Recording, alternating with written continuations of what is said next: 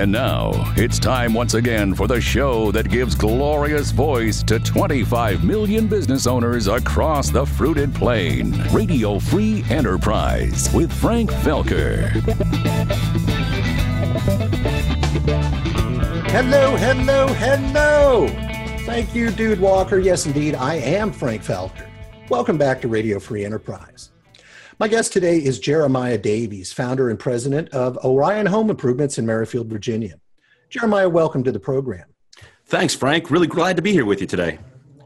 Of all the types of businesses one could go into, it seems as though starting a home improvement business is one of the most popular options.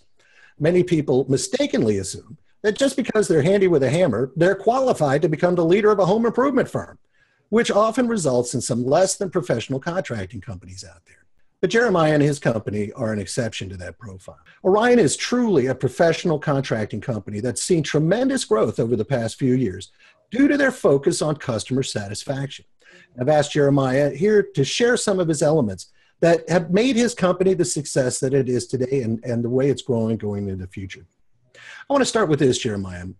I want to ask you about the growth and changes that your company has experienced in just the past two years since you and I met in the summer of 2015? Sure. Um, you know, I think that um, when you and I met, uh, you basically kind of uh, found me about the time that I was right in the middle of my first uh, kind of growth plan. Uh, what I do is I start with the end in mind, like you know most uh, most successful people do.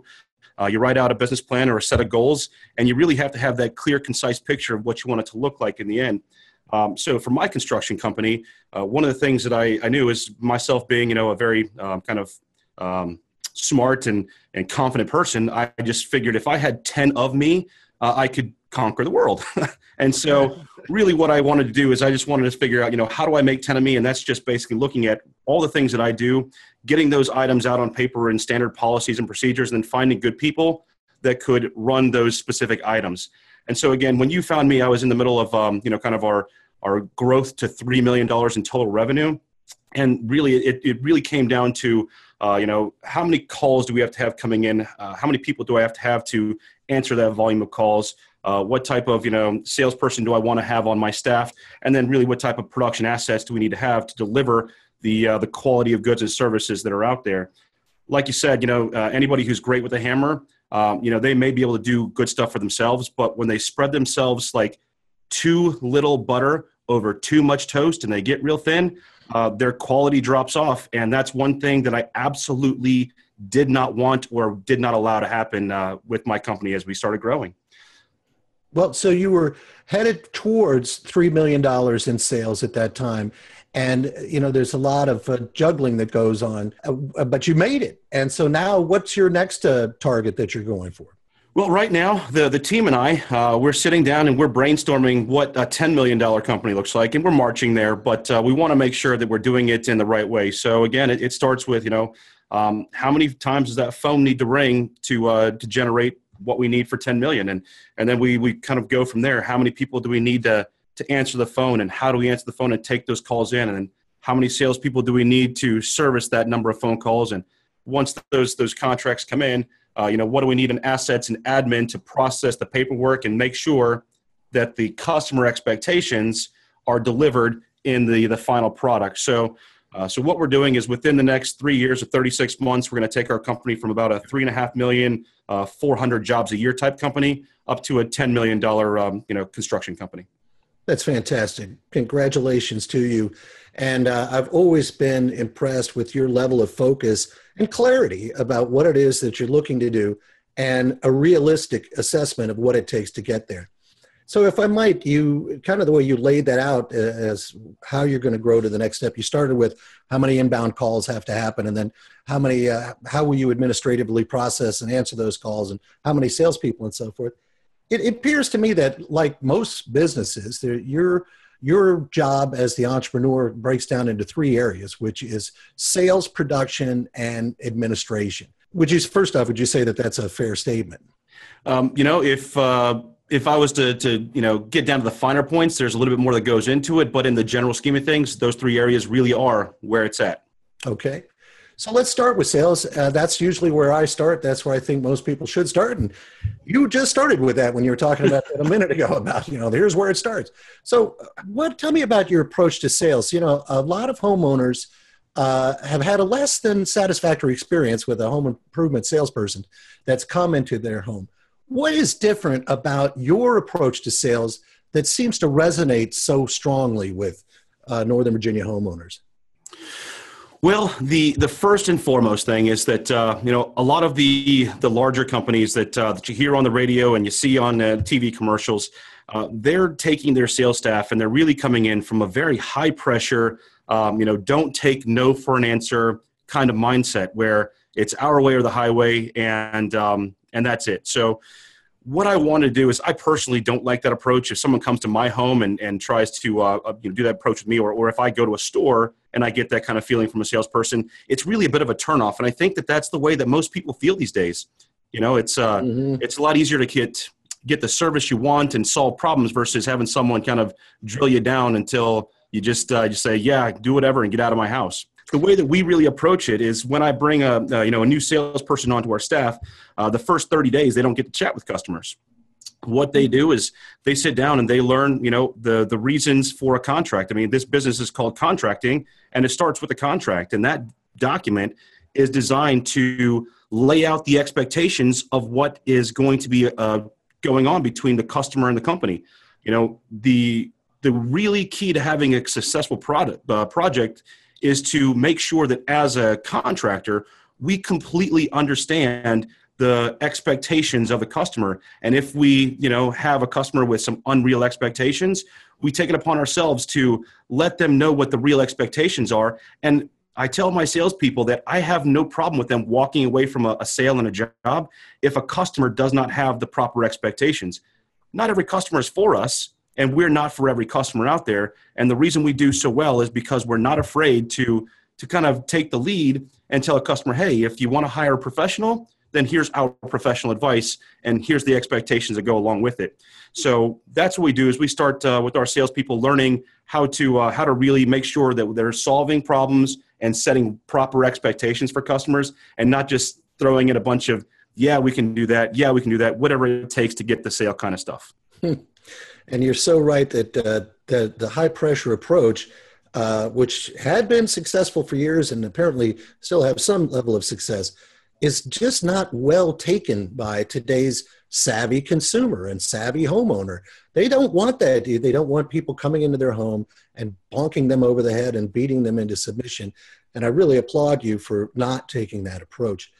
Absolutely, Frank. And just to expand on that just a, a little bit, you know, humans, we are, we're finicky people. And when it comes to separating with, uh, you know, with our, our cash uh, for whatever it is, uh, cash is like our security blanket. It's uh, what puts food on our tables. It's what, uh, no pun intended, keeps a roof over our head and things of that nature. So, uh, you know, so humans and, and our customers, they absolutely need a salesperson to help them understand what the project is and help them, you know, kind of learn how to part with that cash in return for the service that they need. So, so sales and, and, uh, and a good salesperson is very, very important, but the methodology in which it's been done over the years with the high pressure and the tie downs and the kind of I'm sitting in this seat until you say yes kind of stuff, that's for the birds. Uh, right now, we want to educate our customers and give them the space that they need to, to feel like they're making an educated decision. And, uh, you know, half the time, uh, they say yes to us, and half the time they say, you know what, we're going to go a different route. And that's fine by me. If we can get half the people to say yes, um, then we'll we'll get them served well.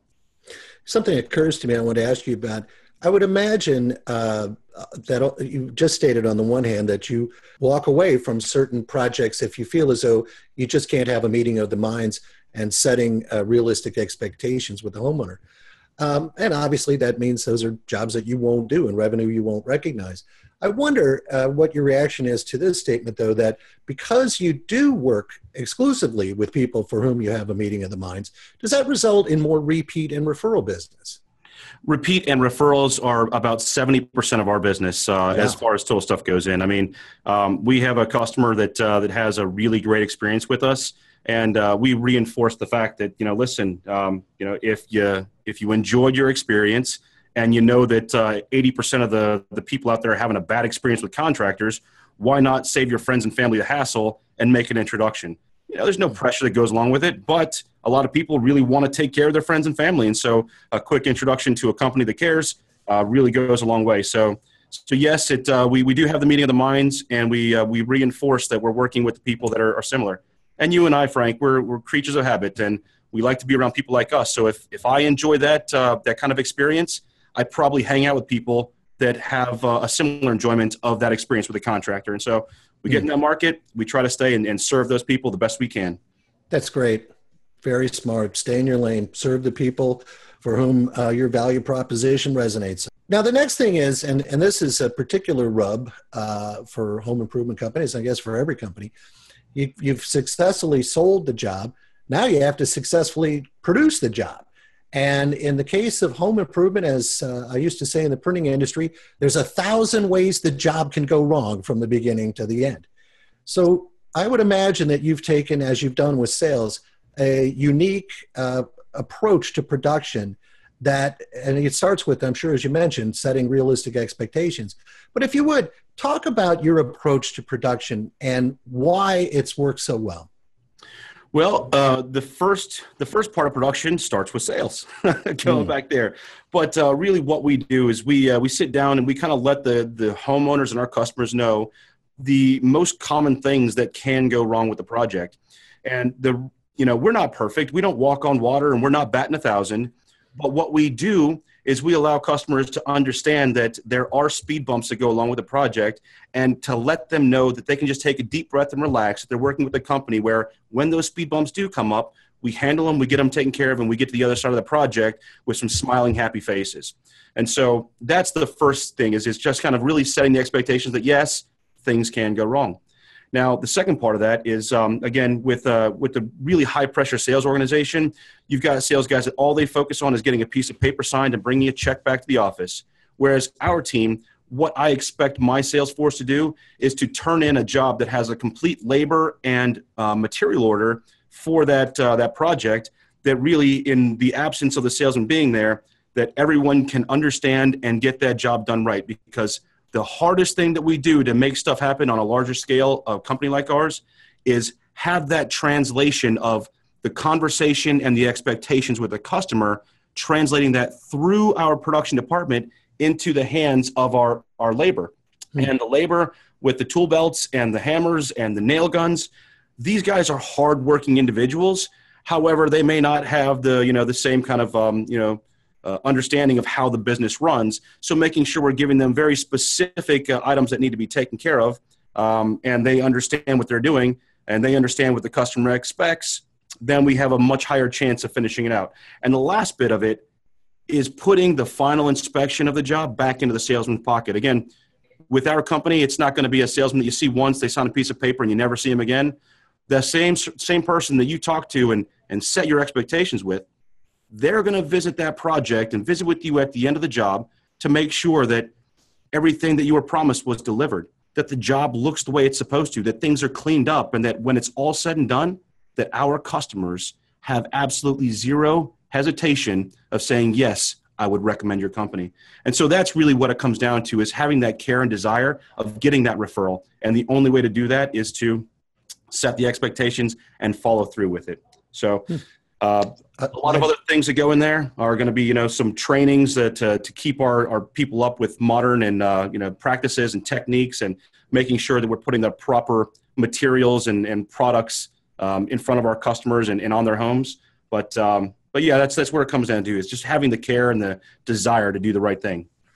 I have some small amount of experience in the home improvement uh, industry. I'm not sure I've ever heard of a company that does that. Uh, is that a you know 25% or 33% of companies have the salesperson maintain responsibility throughout the process, or is that something fairly re- unique to you guys? Well, it um, it depends. I mean, I've uh, I've worked in this industry for quite a few years, and I've been in companies where you know a salesman's only job is again to get that paper and move on to the next one. And mm-hmm. then I've also worked in companies where you know it's a uh, it's your project from beginning to end as a salesperson. So uh, I simply prefer to surround myself with like-minded individuals and so my sales force i want to make sure that they are emotionally uh, attached to our customers and absolutely want to be the service providers I don't this want someone that just simply is uh, looking after getting a quick commission check and moving on to the next one. Um, you know, I want to hire someone that uh, that lives and breathes our core values. That's just great. That's just great. I uh, just painted such a wonderful picture of people who are the whole team and the and the level of communication going on from beginning to end. You know, when when you said that about the guys with the uh, nail guns and the hammers, it you you sound like a coach. I'm giving them the best opportunity to win, uh, every every resource they need to succeed at their job, and not putting obstacles in their way, which in many times come down to communication, not clearly communicating what the expectation of the homeowner or the project is. Uh, I just whatever. I got to congratulate you on that. It's because it is, in my experience at least, very unusual. No, I, I appreciate that, Frank. But uh, it's kind of funny that we uh, we've kind of got nine core values that uh, that we practice here in our firm, and communication is uh, is one of those. Clear, concise communication between all levels is one of our core values. So uh, you know, we we live and breathe it. That's great. Well, let's move on to that third area, which is efficient administration. Uh, and again, a lot like communication, and I'm sure communication plays a big part in why you're so successful in the area of administration. But administration is an area where a lot of companies just don't even do it, much less focus on it and, and excel at it. How did it come clear to you that admin was such a critical success factor? And what is it that you do differently from many of your peers? Well, um, I'm not sure what it is that I do differently than, than other folks, but the uh, the moment it became clear was uh, was very early on when uh, when I was kind of moving through. I was trying to to stumble and figure. Out. I entered this business as a salesperson, um, and when I started my own company, I did not have all of the the pieces of the puzzle put together, and so I was reaching out for for my own coaching and my own uh, exploration of new ideas. And one of the things that uh, that really struck me is a, a fellow entrepreneur um, that said that you know what you need to do is you need to look at building your business as building a saleable asset. And so, by hmm. building a sale, sellable asset, you need to have records, you need to have processes, you need to have procedures that that go with it. And so, uh, I really kind of looked at it from the get go: is that the better I am at documenting and organizing everything from the management of the company to the uh, the management of our customer files and the management of our, our accounting, the better records that I have, the much easier it's going to be when we uh, expand our company and add people to the team to be able to find that information and, and keep a keep up with our customers. There's nothing more frustrating than calling a company and you have a problem with your bill and they can't figure out what's going on with your bill or or what services they provided you. And you know, for me as a as a business owner, I really don't like telling customers I'm sorry. I much prefer to tell them, you know, you're welcome when they say thank you for things. And so, uh, so we we really focus on that aspect is to keep ourselves organized to to make sure we know what we're doing for our customers. And then one of the things I always tell my, my team as we've been growing over the years is while it's it's easy to do stuff when the, it's a, a two man team or a four man team or you know a, a, small group of people working together, when we start adding layers of, of management and, and extra people to the team, if we're not all practicing the same um, procedures and doing things the same way, and everyone's kind of doing stuff a little bit different, it can cause havoc and, and really bring down the company. And so, by focusing on doing things, even when it doesn't make sense to do it by the books, we still do it by the books because we know that at a $10 million company level or a $60 million company level, if we're not doing things by the books, then we're doing them wrong. You know, the systematic approach that you take to every aspect of your business uh, makes me want to ask you about your background and and where do you think how much of that is nature and how much of that is nurture? Uh, and you know in other words how much of uh, being so structured in your approach you were born with and how much of it has to do with your background? Well i tell you um, the the nature part um, for me is really the the drive and desire to be to be great. Mm-hmm. Uh, you know, I was I was born uh, with a uh, cleft lip and a palate. So when you, you take a look at me, I, I, have a little bit of a facial deformity, and kids are cruel. So I didn't have the easiest upbringing as a child. But I knew that if I was um, if I succeeded, say in wrestling or at, on the track field or or try to get good grades, um, you know, I didn't have to to look the part to get the accolades of being being good. So having that drive and desire was the uh, was the nature, I guess, just coming up. Hmm. The nurture part, if you can call nurture, is uh, my time in the Marine Corps which really gave me the structure and the discipline to to understand that there's a there's a reason to do stuff by the books. And, and I'll just give you a quick example. And this is um, this is something that uh, that's always stuck with me, and I really kind of talk to my team about. When you're in the military, and especially in an infantry unit, and you're getting ready to go out onto a um, you know a combat patrol or just out somewhere, one of the things that's going to happen is you're going to have a gear inspection. You're going to have the uh, the platoon commander, the platoon sergeant is going to walk through, and they're checking everyone's pack and weapons and, and pack out to make sure that the first aid kit is in the same place for everyone, that the extra ammunition is in the same place for everyone, that the water, that the the extra socks, that everything is in the same place for everyone. And this is so that in the heat of the moment, when all heck is breaking loose and you need to get something, it doesn't matter if you look to the left or right, you can reach into your buddy's pack and pull out exactly what you need because you know where it's at. And so, by taking that mindset that I learned very early on in my Marine Corps career and applying that to my business structure to know that, hey, it doesn't matter if we have 10 people or 40 people, if everything's done the right way, everyone can go to the same spot, get the same information, and service our customers well. That has what, you know, the nurture part of the Marine Corps gave me as far as the discipline to to have the structure. Wow. I'm so glad I asked you that question. And I must admit, I never looked at the Marine Corps as being a nurturing organization before. I know, right? But, uh, yeah, they, they have a tendency to uh, to nurture you in uh, in a very different way, and I'm, I'm glad it happened. But uh, I still have a shuddering nightmare every now and again. That's great. Yeah, well, they they really do care. There's no question about that. They really are passionate about what they do, and uh, what a tremendously uh, informative answer you just gave me and an inspiring one. Thank you for that. You're welcome. Now, one thing that you and Orion are doing that is clearly completely different from uh, other home improvement companies is that you're actually writing and publishing a book designed to help homeowners understand the systems of their house and and uh, maintenance and repair and that kind of thing what what's the idea behind this book and and what can consumers expect or homeowners expect when they read it? Well you know it's um it's all about making sure that customers have a good experience. And i don't care if it's with me or they choose to do business with somebody else or if they're halfway across the world and they need to read this book to get some information. What we find is that um, that you know about 80% of people who purchase a contracting project uh, and go with a kind of a lower price, um, you know, on those uh, those bids that they get, they're not satisfied with the job as it finishes out. And so, by taking that mindset and saying, "Hey, guess what? Somebody does not know how to hire a contractor and how to vet the contracting process. Why can't I help them and teach them how to do it?"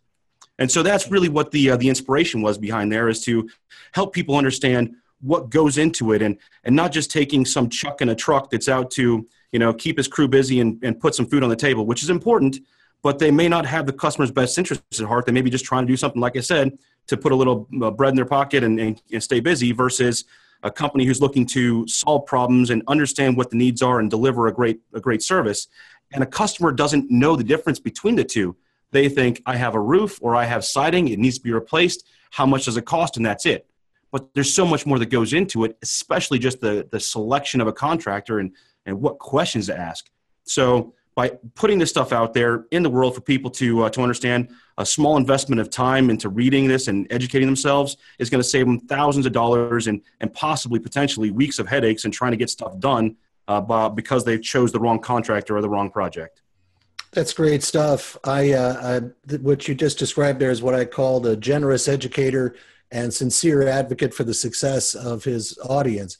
And uh, you know the, the type of experience that you've had in home improvement and working hundreds and hundreds of different projects was like you you mentioned that average person might do it once or twice in a lifetime, but you do it 20, 30, 40 times a month uh, clearly your perspective on these topics are, are very valuable to people, and I, I really congratulate you for taking the time and trouble to put that information together for people. And I know homeowners will get a lot out of it.